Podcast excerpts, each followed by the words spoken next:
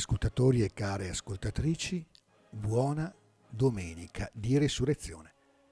L'antica tradizione di decorare le uova per condividerle al mattino di Pasqua si è trasformata nell'uovo di Pasqua, che certo non mancherà nelle nostre case proprio in questi giorni che vogliono celebrare la letizia legata alla risurrezione del Signore.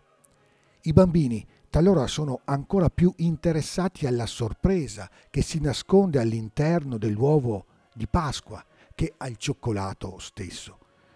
Questo simbolo ci aiuta a comprendere uno degli elementi più forti del mistero della risurrezione, che viene vissuto per primo dalle donne, che, come dice l'Evangelo di Marco che leggiamo oggi, vennero al sepolcro al levare del sole. Il motivo per cui le donne vengono al sepolcro è per ungere Gesù, quasi per consolare così il corpo dell'amato Maestro. Mentre si recano al sepolcro per compiere questo gesto di pietas umana e anche religiosa, le donne sono angosciate al pensiero di dover rotolare via la pietra dall'ingresso del sepolcro, in cui pensano e desiderano in fondo anche trovare il corpo del Signore. Se la tomba in cui riposa il corpo di Gesù potesse essere paragonata a un uovo, allora possiamo dire che le donne si trovano una sorpresa impensata e soprattutto insperata. Entrate nel sepolcro, videro un giovane seduto sulla destra, vestito d'una veste bianca, ed ebbero paura. Stranamente, ma ben comprensibilmente, il fatto di non trovare il corpo esanime del Signore all'interno del sepolcro, bensì un giovane, le mette in agitazione, fa paura. Ecco, uno dei primi messaggi più importanti che ci vengono dal mistero pasquale. Persino una tomba, da cui non ci aspetteremmo che odore di morte, può invece celare una sorpresa di vita. Accanto a questo messaggio, la risurrezione ci ricorda e ci aiuta a prendere coscienza del fatto che talora siamo più pronti a non attenderci più nulla dalla vita e dalla morte, tanto che la sorpresa di qualcosa che va al di là delle nostre aspettative, invece di rallegrarci, ci spaventa.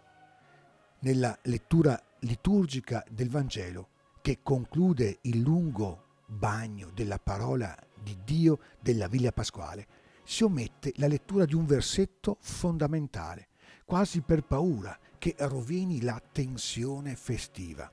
E il versetto è questo. Esse uscirono e fuggirono via dal sepolcro perché erano piene di spavento e di stupore.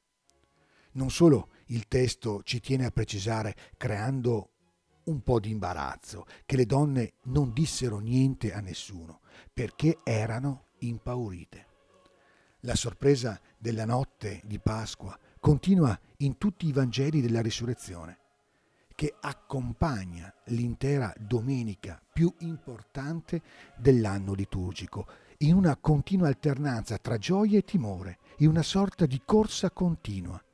Corse Maria e corrono poi Simon Pietro e Giovanni, come pure il ritorno a Gerusalemme dei discepoli di Emmaus. Sembra quasi una corsa. Nei cimiteri, a pensarci bene, non si corre. Invece sembra che il giardino del sepolcro ritorni a pullulare di vita, come il giardino delle giocose gioiose origini. Questo perché nel giorno di Pasqua tutti hanno una sorpresa. Maria di Magdala va al sepolcro e trova una sorpresa. È vuoto. Potremmo dire che la sorpresa non c'è perché il sepolcro è vuoto, ma forse, a ben pensarci, proprio questo vuoto è la sorpresa. Il sepolcro vuoto rappresenta il mistero della vita, non più come evidenza, ma come promessa. La sorpresa siamo noi, posti davanti al mistero dell'amore che vince la morte e va oltre ogni evidenza per rimetterci in cammino. La vita non è evidenza, la vita è sorpresa e persino il guscio della morte può celare ancora promesse insperabili e impensabili. Al mattino di Pasqua tutti corrono, ma ognuno va con il proprio passo, al ritmo del proprio cuore, potremmo dire, e del proprio desiderio. Ognuno arriva al sepolcro in modo diverso e vede cose diverse e sicuramente anche vede in modo diverso. In realtà la sorpresa più grande è il nostro desiderio più profondo, cui il risorto risponde aiutandoci a non cercare più tra i morti, ma nella realtà che ci danno vita, la sua presenza. La Pasqua diventa allora una domanda. Questa. Abbiamo ancora un desiderio. Ci aspettiamo ancora qualche sorpresa dalla vita, tanto da fare della nostra stessa esistenza una sorpresa per gli altri. La Pasqua ci interroga profondamente. In cosa, su cosa o per che cosa la nostra vita si è fermata o, al contrario, verso cosa la nostra vita può ancora una volta e sempre rimettersi in cammino, anzi può e deve rimettersi a correre. La differenza tra il camminare e il correre è legata al fatto di avere qualcosa di importante, sia in senso positivo che negativo, che ci obbliga ad affrettarci, nella speranza di poter colmare la distanza nel più breve tempo possibile. Ora la risurrezione del Signore rimette ali ai piedi del desiderio, rimette ali ai piedi del cuore, ai piedi della nostra anima. Buona Pasqua. Con questo episodio chiudo la serie di interventi che ci hanno accompagnato lungo tutto il cammino quaresimale e della settimana santa.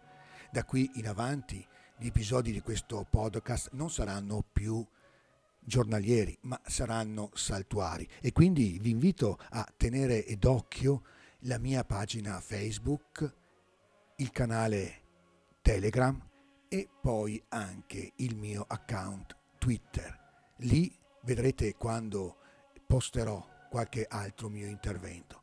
Ancora grazie di avermi seguito e anche di avermi sostenuto e ogni bene nel Signore.